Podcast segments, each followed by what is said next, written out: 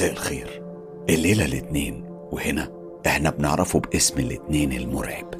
بعرض فيه تجارب حقيقية ومخيفة حصلت لناس وعاشت أحداثها بكل تفاصيلها المفزعة في كل مكان في الدنيا. زي ما عودتكم بدأت قصة جديدة وبدأت طريقة جديدة في تقديم القصص. أنا النهاردة بحكي القصص بأسماء أصدقاء مستر كايرو. يعني أنا استبدلت الشخصيات الحقيقية اللي موجودة جوه القصة بأسماء من أسمائكم أنتم أصدقاء مستر كايرو.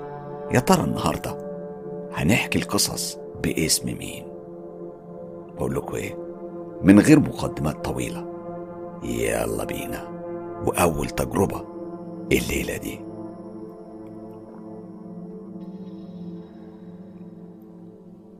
التجربة دي أنا عشتها سنة 2016 وقتها كنت عايش في بيت على أطراف المدينة. البيت كان إيجار وكان عايش معايا فيه أمي وأختي. أمي دي كانت قلبي وروحي وحياتي كلها. أما أختي فهي اللي كانت دايما شايلة همي من صغري. الموضوع بالنسبة لي كان شيء مقدس وما فيهوش أي فصال أبدا. أوصف لكم البيت اللي كنا عايشين فيه. المطبخ بتاع البيت كان ورا وكان له باب خلفي بيفتح على الساحة الخلفية. أما في الجانب المقابل يعني في الناحية الأمامية للبيت كانت أوضة المعيشة أو الليفن روم على يمينك كانت أوضة أمي وجنبها السلالم اللي بتطلعك على الدور الأول. الأحداث بدأت في ليلة كنا كلنا سهرانين فيها وبنتابع برنامج على التلفزيون. بنتي وقتها كانت صغيرة كانت في أوضتها. إحنا كنا عمالين نضحك على حاجة شفناها في البرنامج. لما بجنب عيني أنا شفت حاجة نازلة على السلالم وكانت بتتحرك بسرعة رهيبة. الشيء ده وهو نازل بص في اتجاهنا وبعدين اختفى بشكل مش مفهوم وطيار هوا بارد جدا رهيب. ملا الأوضة اللي إحنا فيها. لدرجة إن أمي قفلت الروب اللي هي كانت لابساه من كتر الساعة أنا قلت لنفسي دي أكيد فيفيان بنتي بتلعبني وبتعمل واحدة من الخدع بتاعتها وبتحاول تخضني. لكن لما الوقت عدى وما كانش لها أي أثر أنا قلقت. بصيت لأمي وقلت لها ماما أنت شفتي حاجة نازلة على السلم من شوية؟ أمي بصت لي وقالت لي لا يا حبيبي أنا يمكن اتخيلت إني شفت حاجة بس أنا لما بصيت ما كانش في أي حاجة هناك. ودي كانت اللحظة اللي أنا فهمت فيها إيه اللي حصل وعرفت ده إيه وجه منين.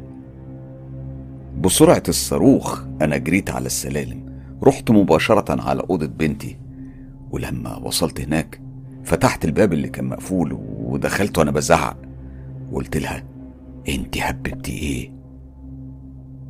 هي بصت لي بنظرة كلها قلق وفي نفس الوقت كانت كلها ندم واعتذار. لأنها كانت عارفة كويس قوي. أنا أقصد إيه بكلامي؟ لأن ليلتها وتقريبا من كام ساعة كان سهران معاها مجموعة من صحباتها وكانوا بيلعبوا ألعاب من الألعاب الغريبة اللي بتستهوي الشباب زي ألعاب تحضير الأرواح والجن. كانوا بيقضوا الليلة يتسلوا بيها على أساس إن مفيش أي ضرر منها. لكني كنت دايما أقول لها إني مش راضي عن اللعب اللي من النوع ده. هي كانت بتعند معايا. أنا سألتها على اللي حصل الليلة دي وهل هم لعبوا اللعب إياها اللي بيستدعوا فيها أرواح ميتين؟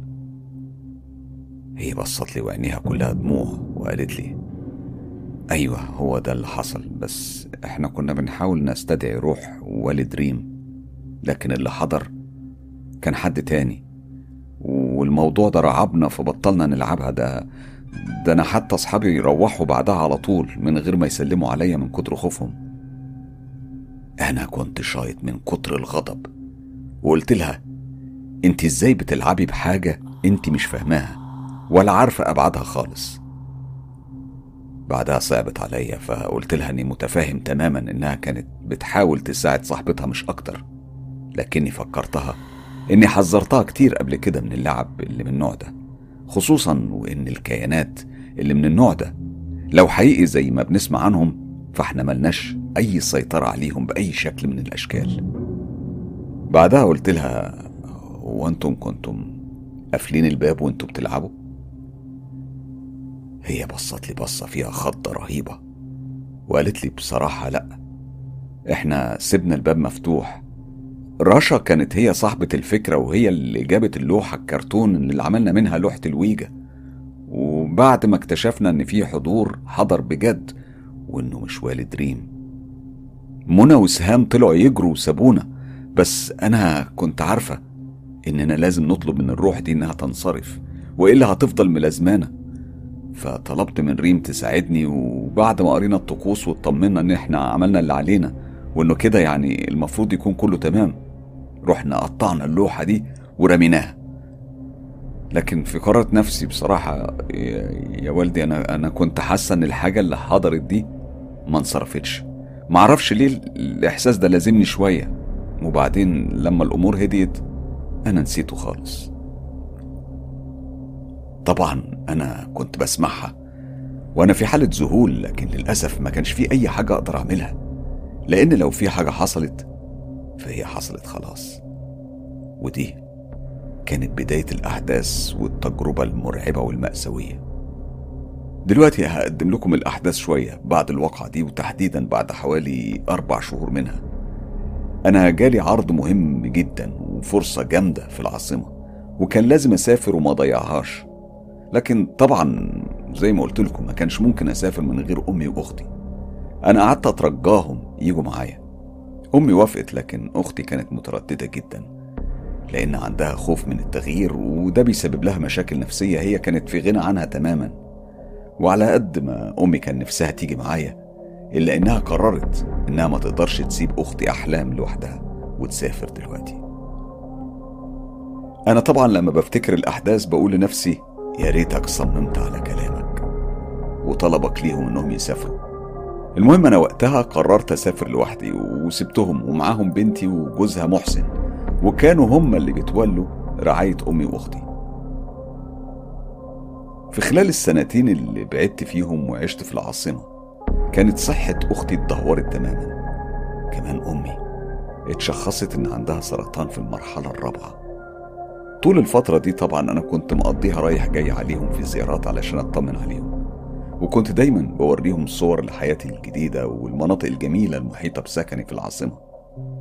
كنت دايما بزن عليهم علشان ينقلوا هناك معايا.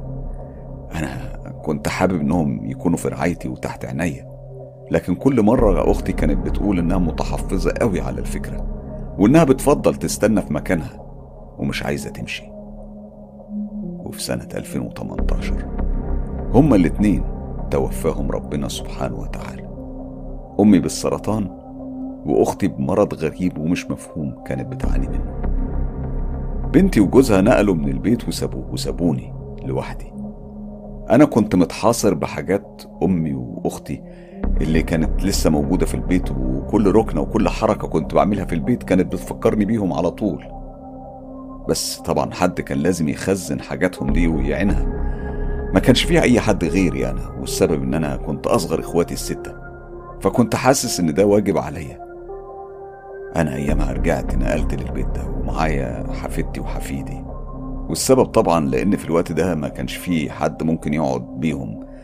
الفترة دي كلها بدون رعاية ولما وصلنا للبيت لقينا مقلوب من فوق لتحت. صحون في الحوض وكوبايات ولبس مش منشور. البيت باختصار كان كله حاجات أحلام وأمي. في كل حتة لدرجة إن أوضة ماما كانت فيها حاجاتها متجمعة في بعضها زي الجبل. لكن اللي لفت نظري قوي ما بين أوضتها والمطبخ كان في مراية طويلة وغريبة. عمري ما شفتها قبل كده. بصراحة أنا وقفت قدامها وما قدرتش على نفسي. بدأت أعيط بحرقة ووجع على فراقهم بعدها أنا كنت فضيت مكان في ال living room علشان أسيب أحفادي يقعدوا فيه ويلعبوا براحتهم.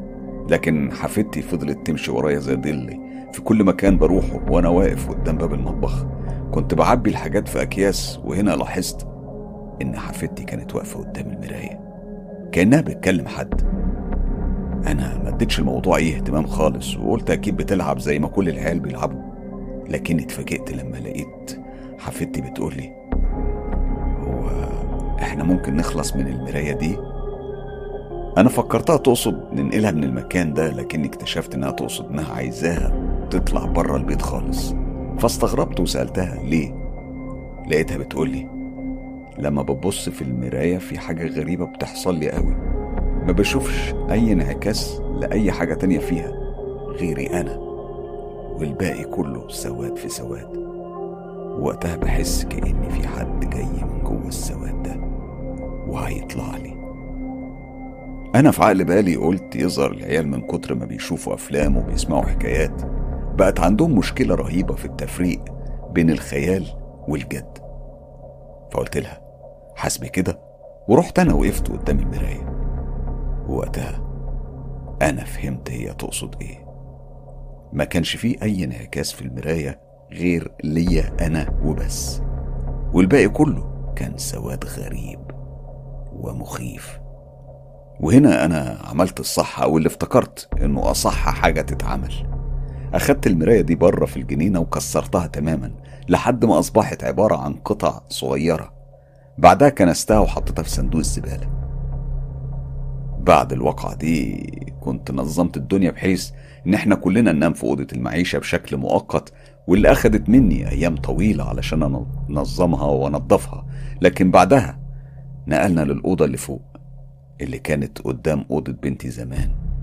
ليلتها أنا نزلت أراجع على كل الأبواب والشبابيك علشان أطمن إن كله تمام.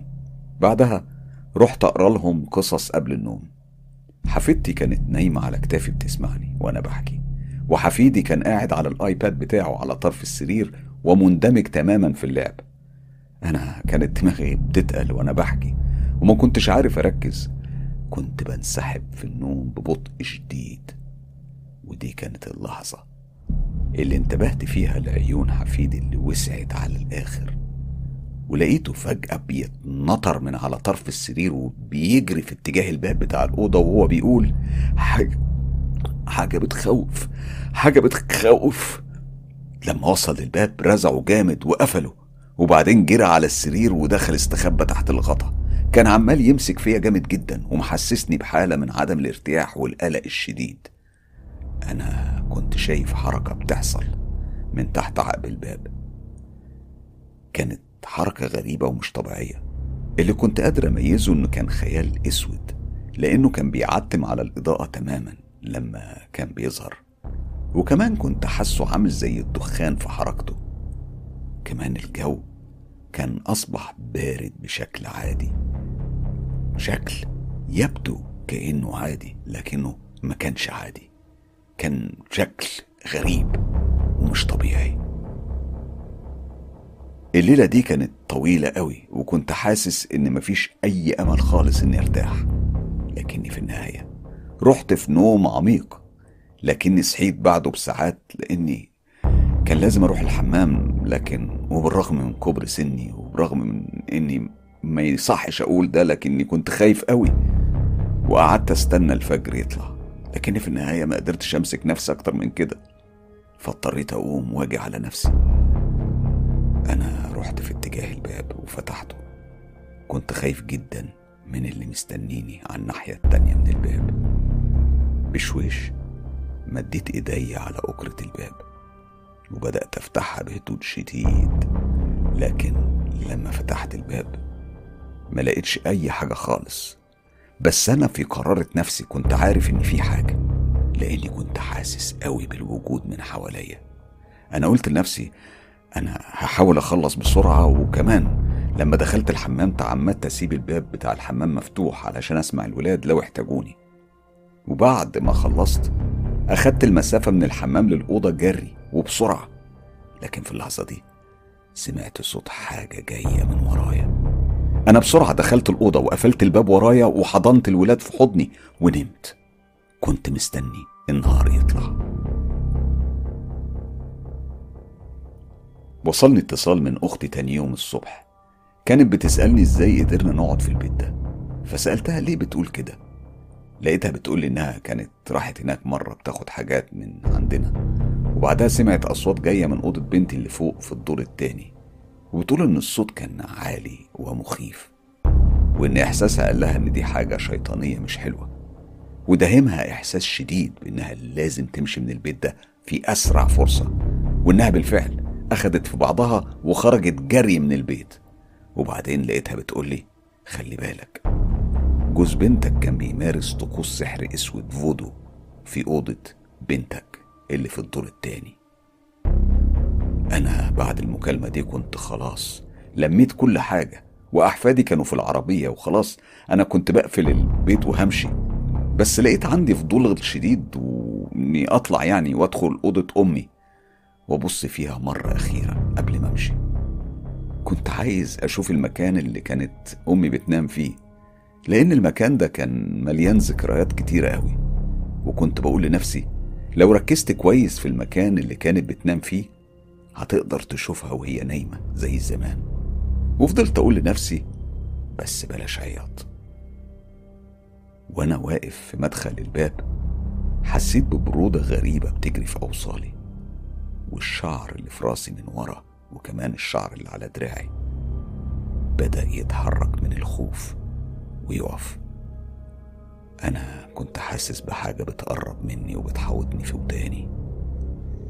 وبعدين حسيت بنفس عميق ودافي وكلمة اتقالت بصوت عالي.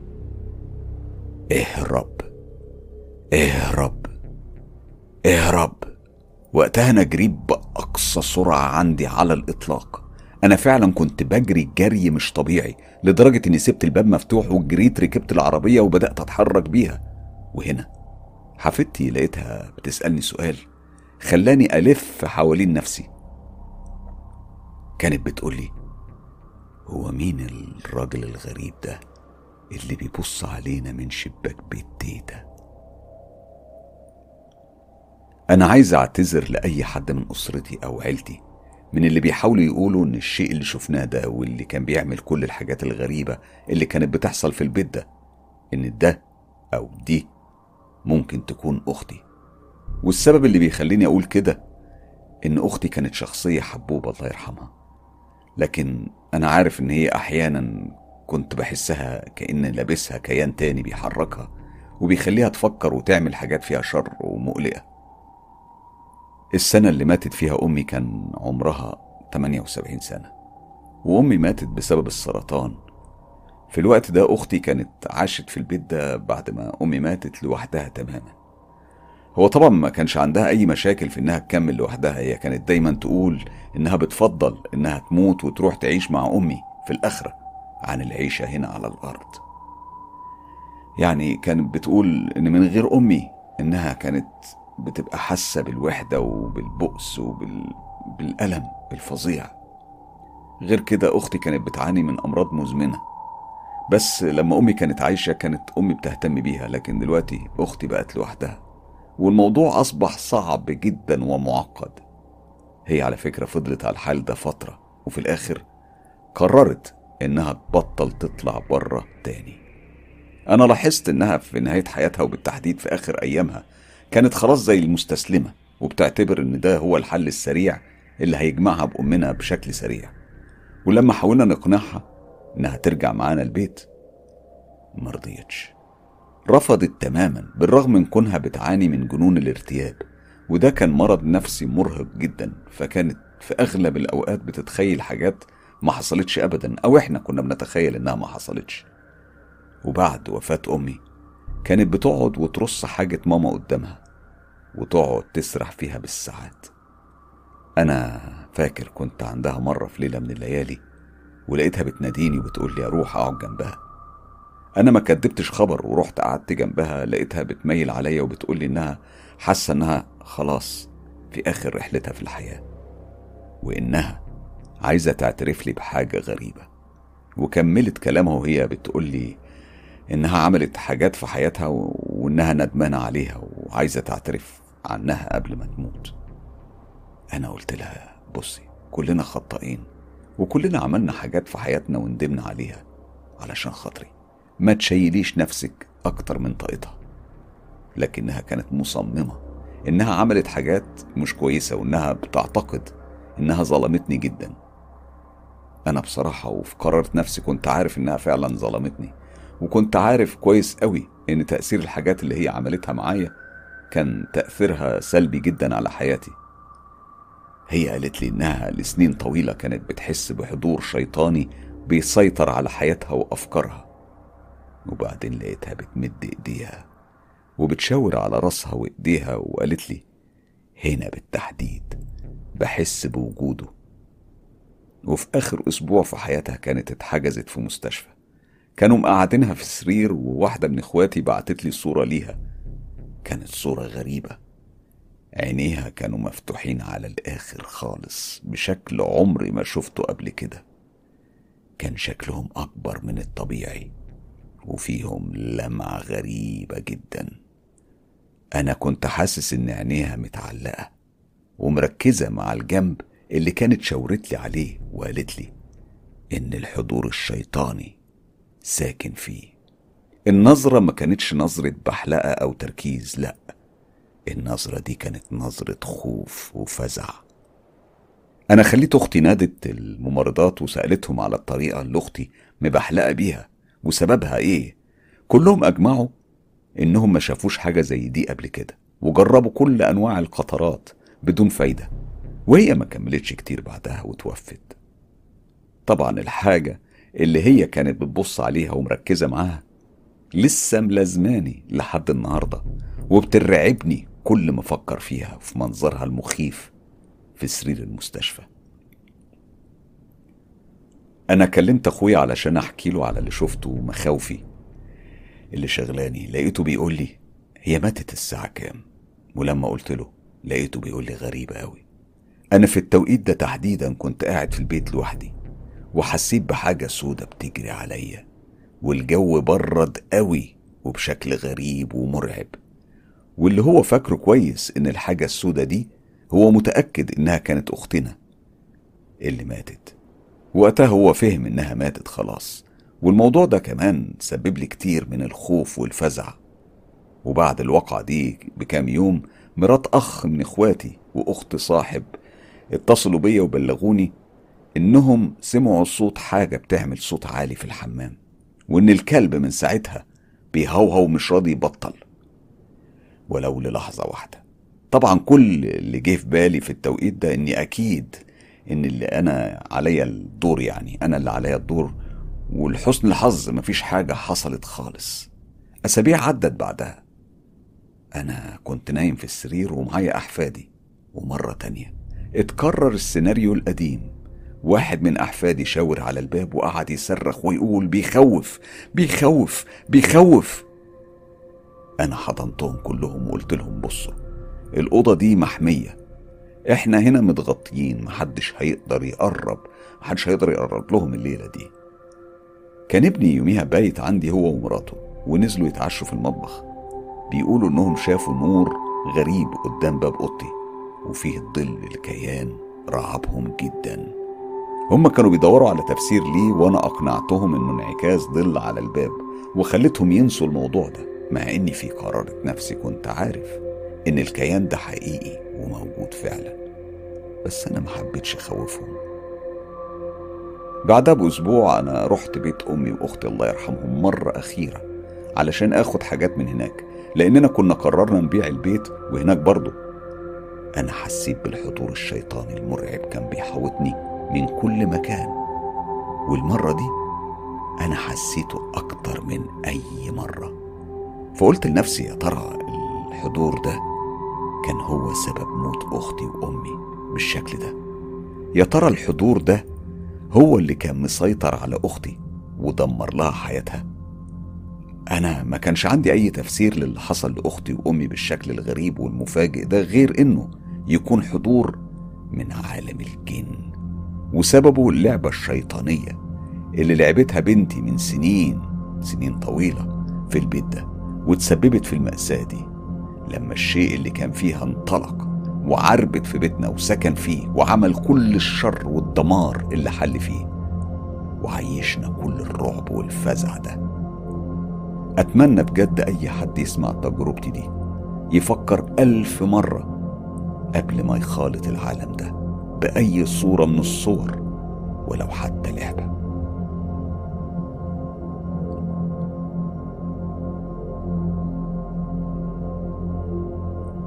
التجربة دي اللي هحكيها حالا هي من ذكريات مستر كايرو.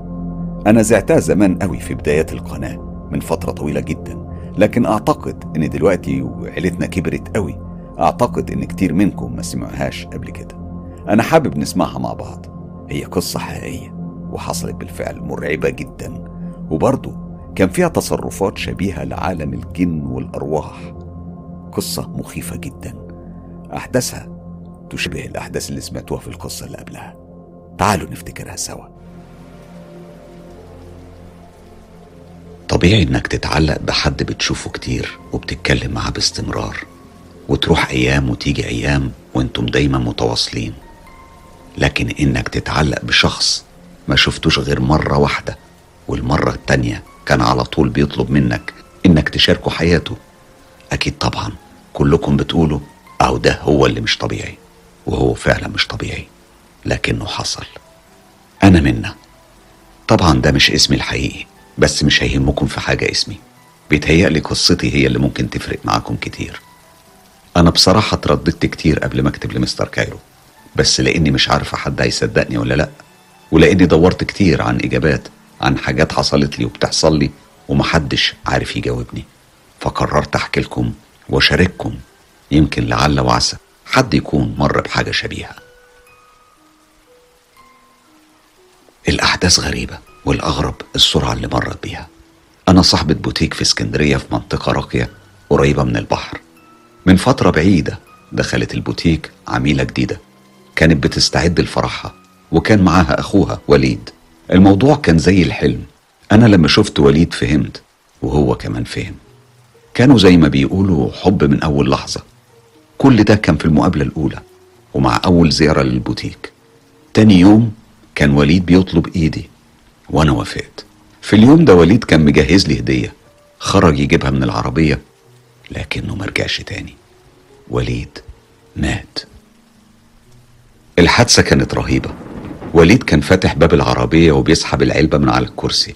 لما سواق ميكروباص بيفادي ست واتنين بناتها خبط في العربية وليد من قوة الصدمة. الطبيب الشرعي بيقول إنه مات في لحظتها. طبعا سنين بعدها وأثر الحكاية دي محفور جوايا ومتأكدة إنه مش هيتمحى ابدا. ده كان بداية مشوار غريب. صوت التصادم مش بيفارقني بالرغم من كل الوقت اللي فات على الحادثة. وقتها ما كنتش فاهمة إيه اللي حصل أو يمكن ما كنتش عايز أفهم. طبعا كنت في حالة من الذهول الرهيب بس تصدقوني لو أقول لكم لسه سامعة سرينة عربيات الإسعاف والشرطة وفاكرة منظر الإضاءة بتاعهم وهي بتنور فاترينة البوتيك. لكن الجملة اللي مش بتفارقني ابدا كانت جملة أم محمود مرات بواب العمارة وهي بتنادي على ابنها وبتقول له اغلي العدس يا محمود وهاته بسرعة لازم نرشه مطرح الحادثة. الجملة دي بالذات ما فرقتنيش ابدا بالرغم من كل اللي كنت بمر بيه وقتها وفي لحظتها أنا ما كنتش فاهمة حاجة. لكن بعدها بعدها بفترة فهمت كل حاجة. طبعا بالرغم من علاقتي بوليد ما تعدتش الساعات إلا إنها كانت كفاية تصنع حالة أعيشها العمر كله. بعد مرور أربع أسابيع على الحادثة كنت بدأت أفوق نوعا ما وبدأت أراجع كل التفاصيل الصغيرة اللي حصلت في اليوم الأسود ده اللي كان مفترض يبقى أسعد يوم في عمري. وأكتر حاجة فاكراها كان صوت التصادم وصوت الناس اللي اتجمعت والزعيق والاستنجاد والزحمة اللي اتجمعت بره البوتيك. وكمان اللحظة الصعبة لحظة نقل جثمان وليد. وأنا بحاول أصرخ ومش عارفة صوتي كان محبوس ومش قادرة أطلعه. فاكرة كويس وهما بيخرجوني من البوتيك وبيركبوني عربية سمير أخويا. وهنا سمعت الجملة اللي لازمتني من وقتها. اغلي العدس يا محمود وهاته بسرعة. لازم نرشه مطرح الحادثة. الحقيقة إن لحد يوم الأربعين بتاع وليد كل حاجة كانت تبدو طبيعية. مفيش أي حاجة غريبة خالص. لكن يوم الأربعين وبعد ما الكل روح. سمير أخويا أقنعني أروح أقعد في البوتيك ساعة. كنوع من التمهيد علشان أرجع أمارس حياتي بشكل طبيعي. أنا بصراحة كنت محتاج ده جدا لأني كنت وصلت لحالة سيئة. وبالفعل رحنا المحل. وهنا كانت بداية الأحداث الغريبة. لما دخلت البوتيك سمير قال لي هيروح بسرعة يجيب لنا حاجة نشربها من سوبر ماركت قريب مننا. وبعد ما مشى أنا قعدت ووشي لباب البوتيك. وده كان أول شيء لاحظته وأنا سرحانة. سمعت صوت الباب بيتفتح ولأن باب البوتيك بيشتغل بحساس أو زي ما بيسموه sensor فطبيعي ما يفتحش إلا لو حد وقف قدامه أو حتى عدى قدامه. بصيت على الباب ما كانش في حد هناك خالص. لكن الباب كان اتفتح على الآخر ومعاه لفحة هوا باردة دخلت ثواني والباب قفل.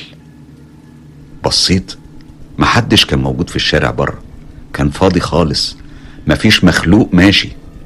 فوق المكتب عندي كنت معلقة علاقة أجراس فجأة لقيتها بترن وكأن حد خبط فيها.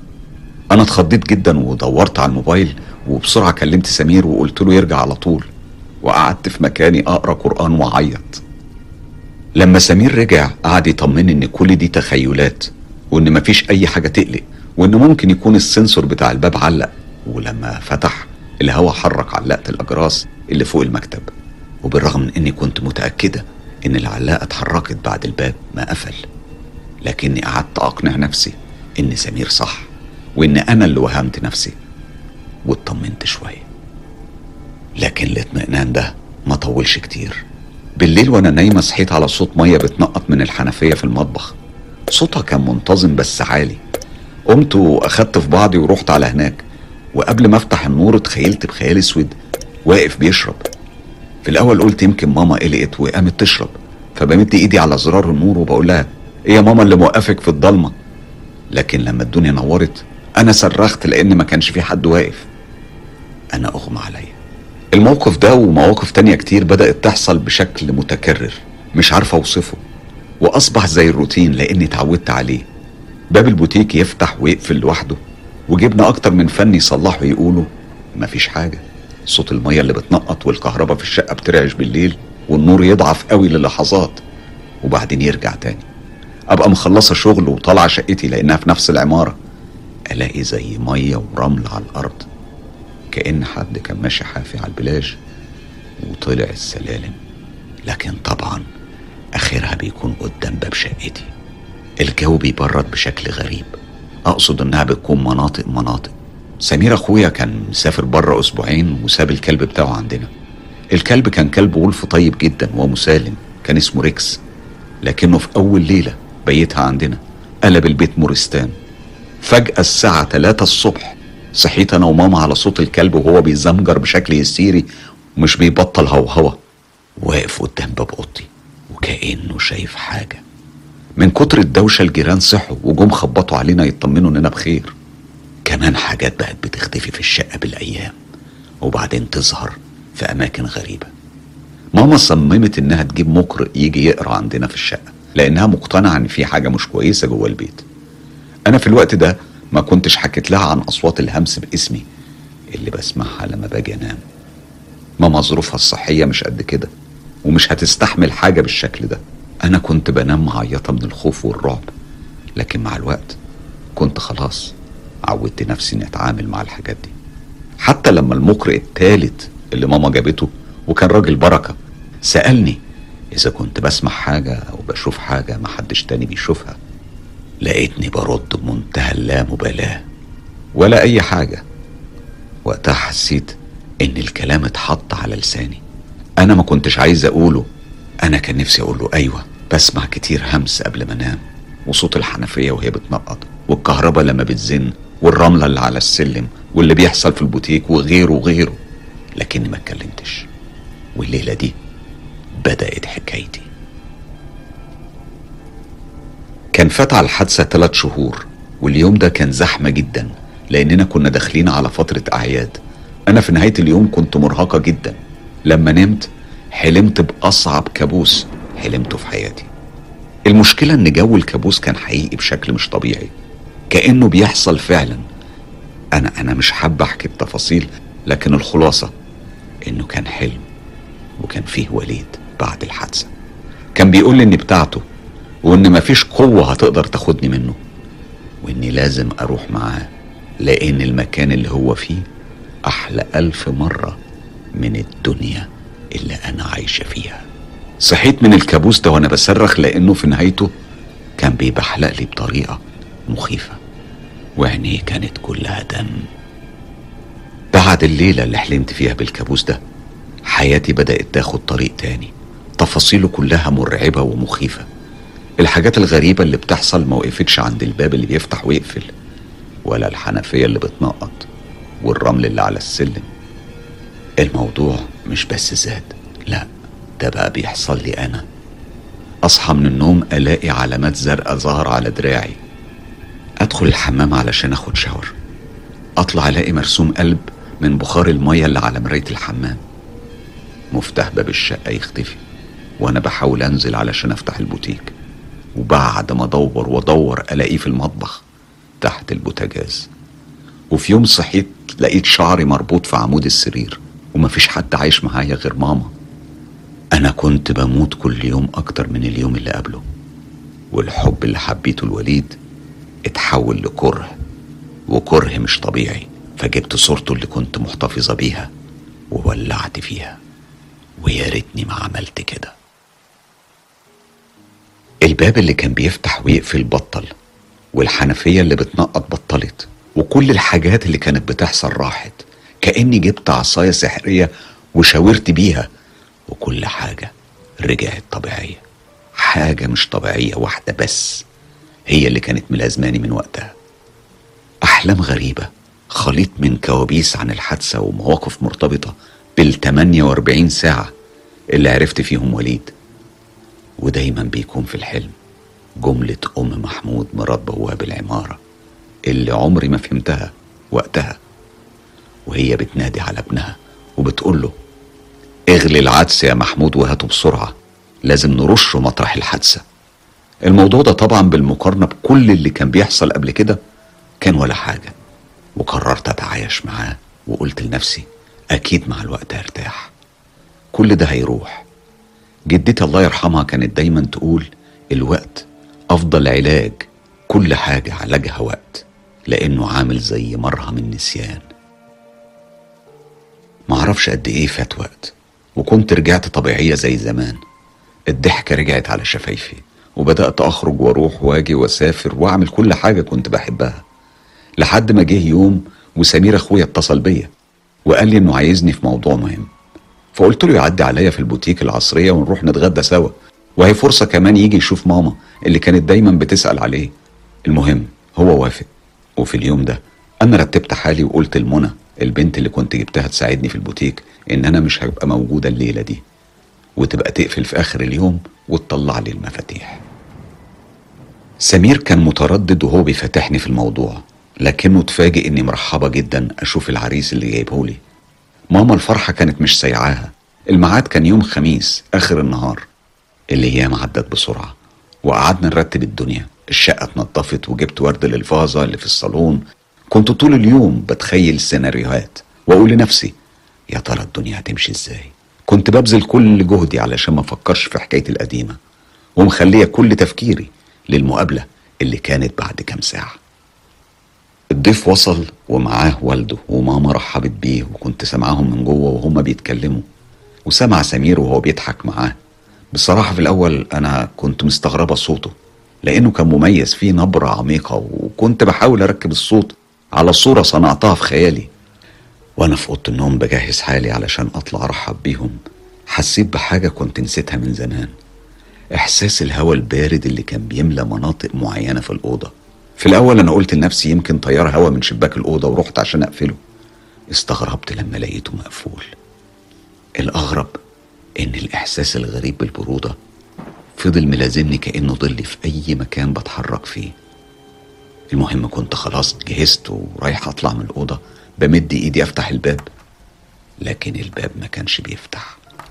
كأنه مقفول بالمفتاح. بصيت على الباب وأنا في حالة ذهول. المفتاح كان في الباب. مديت ايدي ولفيته لقيته بيعمل صوت القفل. يعني الباب ما كانش مقفول.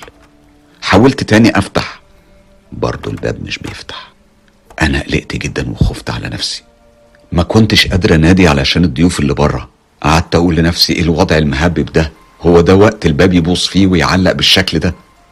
المهم افتكرت إن موبايلي معايا فكلمت سمير وشرحت له الموقف. دقيقتين وكان عندي وبيفتح الباب. الغريبة. الباب فتح معاه من غير أي مشاكل. لما طلعت مع سمير وشفت الضيف ووالده قاعدين مع ماما مندمجين في الكلام انبسطت جدا لأنه طلع أفضل مما كنت متخيلة. كان وسيم وطويل وأكتر حاجة لفتت نظري كانت ملامحه. شكله كان محترم. بعد ما سلمت عليهم وبدأنا نتكلم عرفت عنه حاجات كتير شجعتني جدا. هو مهندس بحري وشقته مش بعيدة عني. والدته متوفية من فترة وما عندوش إخوات. أنا كمان ارتحت له قوي وارتحت أكتر لصوته. السهرة طولت وحوالي الساعة عشرة ونص بالليل كانوا قاموا علشان ينزلوا وهم على باب الشقة بيودعوهم. فجأة نور السلم اتقطع واضطروا ينزلوا على ضوء كشاف الموبايل. لما سمير رجع أنا قلت له إني مش مطمنة ابدا للحاجات اللي بتحصل وحكيت له على باب الأوضة وبعدين نور السلم وربطت له الأحداث دي باللي كان بيحصل زمان. سمير بص لي وضحك وقال لي هو أنت لسه فاكرة؟ المهم إيه رأيك؟ كويس ولا إيه؟ أنا كنت ببص له وأنا بحاول أداري خوفي وكسوفي في نفس الوقت. وقلت له هو كويس بس محتاج أعرفه أكتر شوية. بس أنت متأكد إن اللي حصل ده مش قلق يعني؟ ماما ردت من مكانها يا منى ده بس كله في دماغك. اللي حصل زمان ده ما كانش سهل ابدا. فطبيعي يأثر عليك يا بنتي. علشان خاطري فرحيني. الولد شكله كويس وابن حلال ومن عيلة كويسة. باباه كمان باين عليه إنه محترم. سمير كمان كرر نفس الكلام وقال لي أمال الخطوبة بيعملوها ليه؟ ما علشان تعرفيه ويعرفك. أنت يا هبلة متخيلة إن إحنا بنقولك اتجوزيه على طول. الليلة دي أنا دخلت أنام وأنا فرحانة ومرتاحة. لكن الراحة دي ما طولتش. قبل الفجر صحيت على صوت شيش الأوضة بيترزع. لما فتحت عيني الدنيا كانت كحل. سواد في سواد. قلت لنفسي أنا شكلي نسيت أقفل الشيش قبل ما أنام. وقمت أقفله. لما فتحت الشباك عشان أشد الشيش معرفش إيه اللي خلاني أبص تحت. وعناية جت على مكان الحادثة اللي مات فيها وليد. وفي عز سكون الليل خيالي رجع لي المشهد زي ما حصل بكل تفاصيله. اللي من كتر ما سمعتها كنت حفظتها لكن وقتها شفت تفصيلة جديدة بتضاف للأحداث. وليد بيقوم من مكانه وهو بينزف وبيبص لي وبيشاور لي وبيتحرك في اتجاه الكورنيش وبيعدي السور وبينزل البحر وبيمشي لحد ما يختفي. كل السيناريو ده كان في ثواني. أنا بسرعة قفلت الشيش والشباك وسميت بسم الله الرحمن الرحيم. وجريت على السرير وحضنت مخدتي ونمت. وأنا مش عايز أفتكر حاجة من كل اللي حصل قبل كده. بس في الحلم كان صوت أم محمود مربى هو بالعمارة بيطاردني في مواقف مختلفة ملهاش أي علاقة باللي حصل.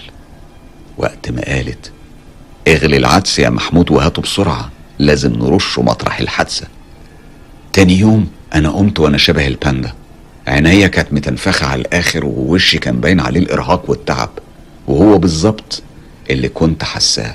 ماما لما شافتني اتخضت قوي وأول حاجة فكرت فيها إني مش عاجبني العريس وإني كنت سهرانة بفكر إزاي أرفضه. بصراحة ماما صعبت عليا جدا ورحت اترميت في حضنها وقعدت أطمن فيها وهديها وبدأت تحكي لي إزاي قابلت بابا الله يرحمه وإزاي اتجوزوا الكلام اتفرع وخدنا في حتت كتير وهنا قلت أسألها في موضوع العدس وحكيت لها عن الجملة اللي سمعتها من أم محمود مرات البواب. ماما استغربت جدا وقالت لي هي قالت كده. لما قلت لها أيوه قالت لي بص يا منى وأنا صغيرة حصل لي حاجة غريبة كلامك ده فكرني بيها. كنت واقفة في بلكونة بيت جدك زمان والبلكونة كانت بتطل على جنينة في شارع رئيسي. الجنينة دي الناس كانت بتحب تخرج تتفسح فيها. فكنت تلاقي أسر كتير متجمعين وجايبين معاهم سندوتشات وبيقضوا الوقت تقريبا من المغرب للعشاء. الليلة دي كان في عربية مطافي ماشية بسرعة رهيبة في الشارع الرئيسي. وبعدين معرفش إيه بالظبط اللي حصل. فجأة لقيتها طلعت على الرصيف ودخلت على الناس بشكل عشوائي. يومها مات حوالي تسعة ما بين أطفال صغيرة ورجالة وستات كبار وصغيرين. الدم كان في كل حتة. جدك يوميها سحبني من دراعي ودخلني جوه. ومرضاش يخليني أطلع البلكونة.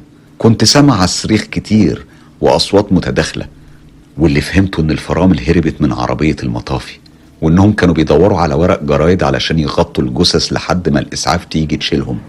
اليوم ده وفي آخر النهار كانت الجثث كلها اتشالت. وسمعت جدتك بتقول لجدك كويس إنهم رشوا عدس مغلي علشان ما يرجعوش تاني ويرتاحوا. فواضح إن فكرة العدس المغلي دي معروفة في بعض مناطق الصعيد لأن جدتك كانت أصلا من سوهاج وأنا عارفة إن أم محمود وإدريس بواب العمارة هم كمان من الصعيد.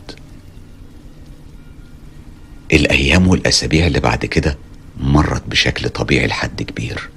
أنا كنت وافقت على الخطوبة وبدأنا نجهز للحفلة. كل شيء كان تمام بس في يوم الأربع وقبل حفلة الخطوبة بليلة تقدروا تقولوا أبواب جهنم اتفتحت. بالليل لما دخلت أنام صحيت مش بس على صوت رازع الشيش ولا على صوت الحنفية بتنقط.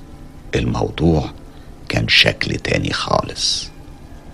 الأول فازة الورد اللي في الصالون وقعت واتدشدشت ستين حتة. الصوت كان عالي قوي قومني مخضوضة وماما كمان قامت مرعوبة. وأنا بكنس الازاز وبحاول افهم حصلت إزاي دي. سمعت صوت مية مفتوحة. فجريت على الحمام. لقيت الحنفيات كلها مفتوحة. مش بس الدش والحمام لا كمان حنفيات المطبخ.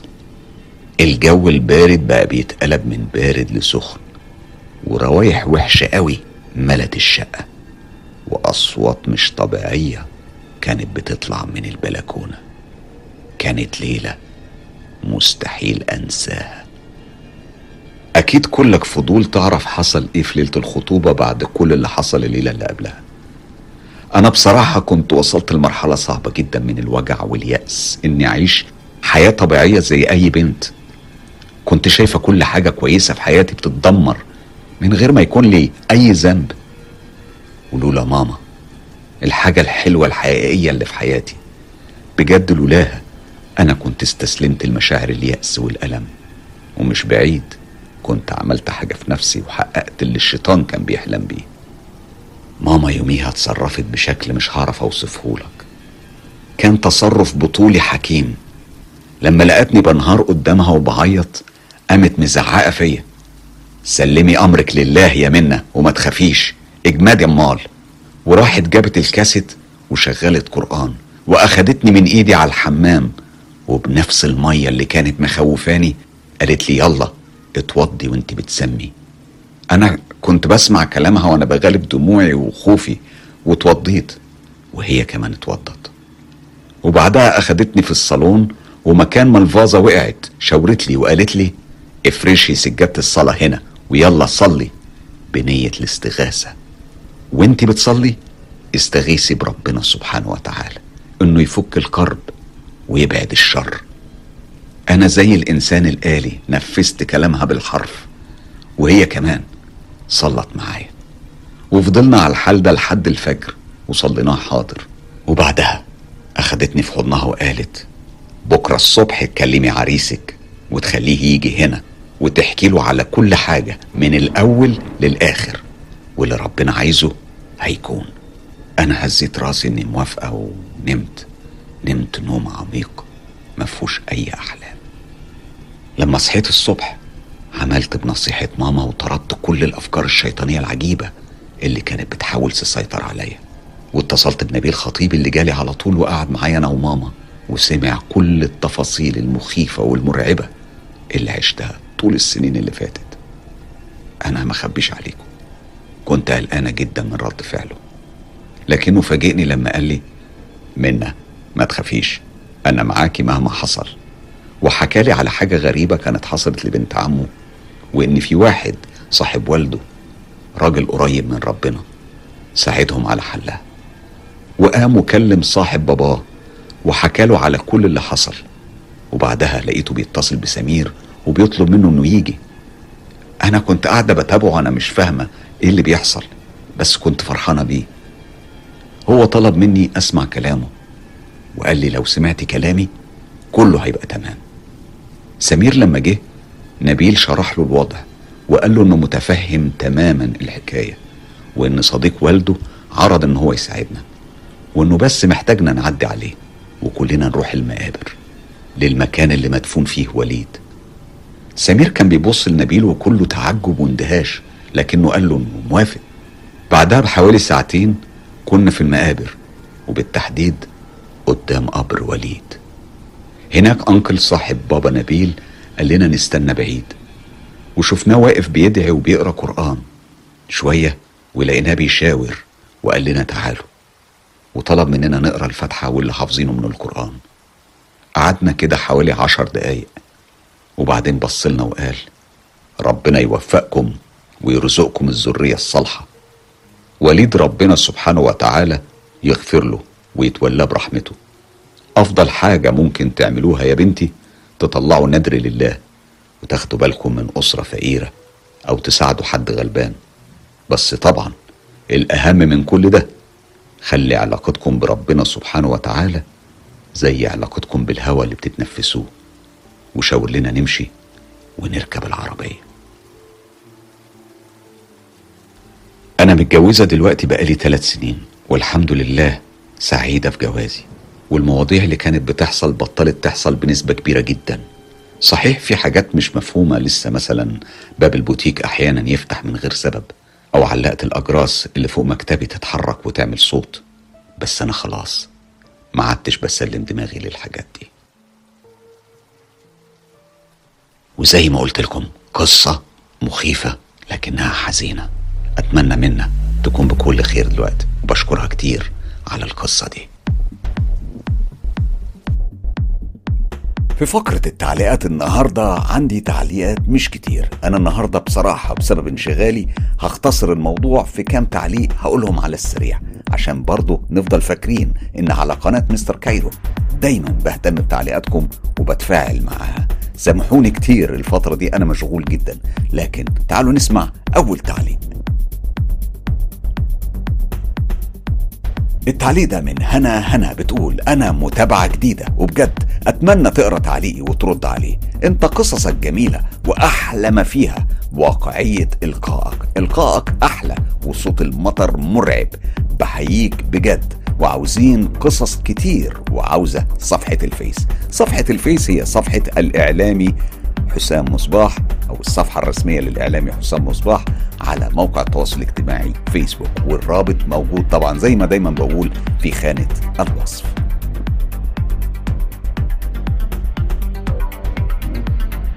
التعليق ده من منى محمد بتقول مستر أنت خطير على المخ بتسيح الفيوزات بتاعت العقل وبتفكك صواميل العقل وتمزق نياط القلب فتبا ثم تبا لكل لحظة لا أسمعك فيها. خدت لي بالك أنت بقى من الفسحة يا مستر دمار؟ بشكر كتير منى محمد على تعليقك دايما تعليقاتك خطيرة يا منى. بشكرك كتير على تعليقك. فاتن لالا بتقول عيد ميلاد سعيد. أتمنى إنك تعيشي حياة سعيدة مع من تحبي. الكلام ده طبعا لسيان. أما بالنسبة للقصة أنا بحبها سواء كانت حقيقية كما أحب أو غير ذلك. وصف رائع حبيت آخر مشهد من القصة والموسيقى. روعة. أنا حسيت نفسي معاهم على البحر. فاتن يا ترى إيه اللي هيحصل على البحر؟ أكيد في مفاجأة كبيرة بتستنانا في قصة سيان يوم الأربعاء القادم.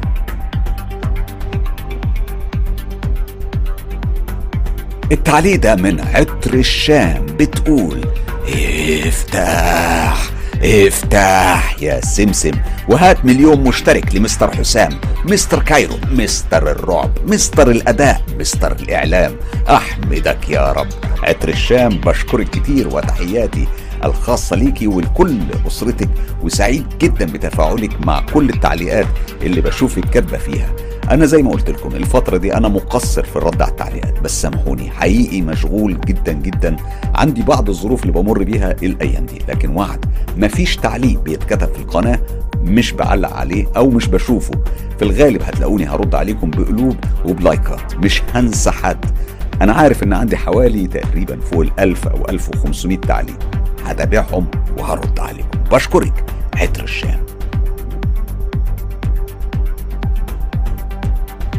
التعليق ده من أيوب أيوب بيقول السلام عليكم أستاذ حسام تحياتي. أنا أحكي لك قصة حصلت لي على شكل كومنت بس المهم أنا من عشاق قناتك وبتابع قصصك لأنها مشوقة وأقسم بالله على ما أقول شهيد. في ليلة من الليالي أنا خلصت القصة وطفيت الإنترنت والموبايل ونمت. أما الموقف الغريب واللي مش مفهوم خالص والمرعب صحيت لقيت الواي فاي شغال وقصة من قصصك شغالة. موقف مفزع بجد ولا إيه؟ مع إن أنا ساكن في الدور التاني في أوضة لوحدي. رجعت قفلت النت تاني والموبايل وقريت المعوذتين وآية الكرسي. يمكن عمار البيت بيعشقوا قناتك. تحياتي. أيوب أيوب أنا مش عايز أقول لك عمار البيت في علاقة خاصة جدا بينهم وبين مستر كايرو. والسبب إن أنا ما ببطلش أتكلم عنهم وأحكي عنهم. يا ترى هيظهروا في بيت مين النهارده؟ بشكرك أيوب أيوب. العسكري حاتم صديقي الغالي من تونس بيقول لي ليك وحشة صديقي الغالي حسام دايما متألق على جميع النواحي ربنا يبارك فيك وفي مجهوداتك القيمة.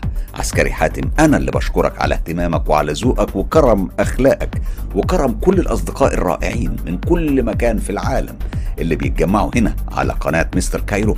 بيتكم كلكم وأسرتنا الكبيرة اللي بتكبر كل يوم أكتر وأكتر. بشكرك كتير عسكري حاتم. بسملة الملاح بتقول متشوقة جدا للاستماع لقصص صيان الجميلة. أنا أدمنت قصص سيان وبالذات لأني مهووسة جدا بقصص الرعب وخصوصا التجارب الحقيقية. بشكرك الاهتمام الشديد بمتابعينك يا حسام. أنا اللي بشكرك يا بسملة وأكيد زي ما اتفقنا قصة سيان بكل ما فيها من غرائب وألغاز لكنها بتظل اللغز الرئيسي على قناة Mister Cairo. اللي قريب قريب وأتوقع إن خلال الشهور اللي جاية هنجاوب على السؤال هل القصة فعلا نقدر نحسمها ونقول إنها قصة حقيقية ولا لأ؟ أنا أعتقد إنها هبقى أجاوب على السؤال ده في وقتها. أشكرك كتير جدا بسملة التعليق ده من إسلام دي زد بيقول أحط لك لايك قبل ما أسمع القصة. والله قصة سيان حيرتني وخلتني أفكر ليل ونهار فيها. أنا مصدقها. على خاطر أحداثها مترابطة. ومستحيل تحكيها سيان بالدقة دي. لو ما كانتش عاشتها لحظة بلحظة. كل حاجة ممكنة. لأن العالم ده فيه خبايا ما يعرفهاش غير ربنا. بشكرك إسلام. رما محمد بتقول إحنا داخلين على الصيف الحار خلي صوت المطر يدينا نوع من السقعة والبرودة. على فكرة أنا من السويس وكل الحكايات صح وفي قصص تانية سمعتها وفي قصة حصلت لي أنا شخصيا مع عفريتة ظهرت لي وقت المغرب. كان أول أسبوع في حظر الساعة خمسة وشفتها في الوقت اللي ما بين العشاء والمغرب. ولو حابب أبعتها لك عرفني إزاي الوسيلة. الوسيلة سهلة جدا يا رما. الموضوع كله عبارة عن رسالة تبعتيها على موقع تليجرام أو على تطبيق تليجرام أو تبعتي على الصفحة الرسمية للإعلامي حسام مصباح على موقع التواصل الاجتماعي فيسبوك. في الحالتين قصتك هقراها وهزحها في القناة. بشكرك كتير على اهتمامك.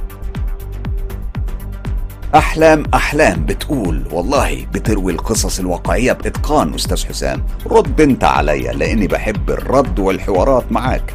أما القصص أنا بصدقها كلها. مش معقول مستر كايرو يحكي اللي حصل ولك كل الاحترام المستنية الشغوفة من لبنان. أحلام. أحلام. أظن أنت النهاردة اسمك اتذكر في القصة.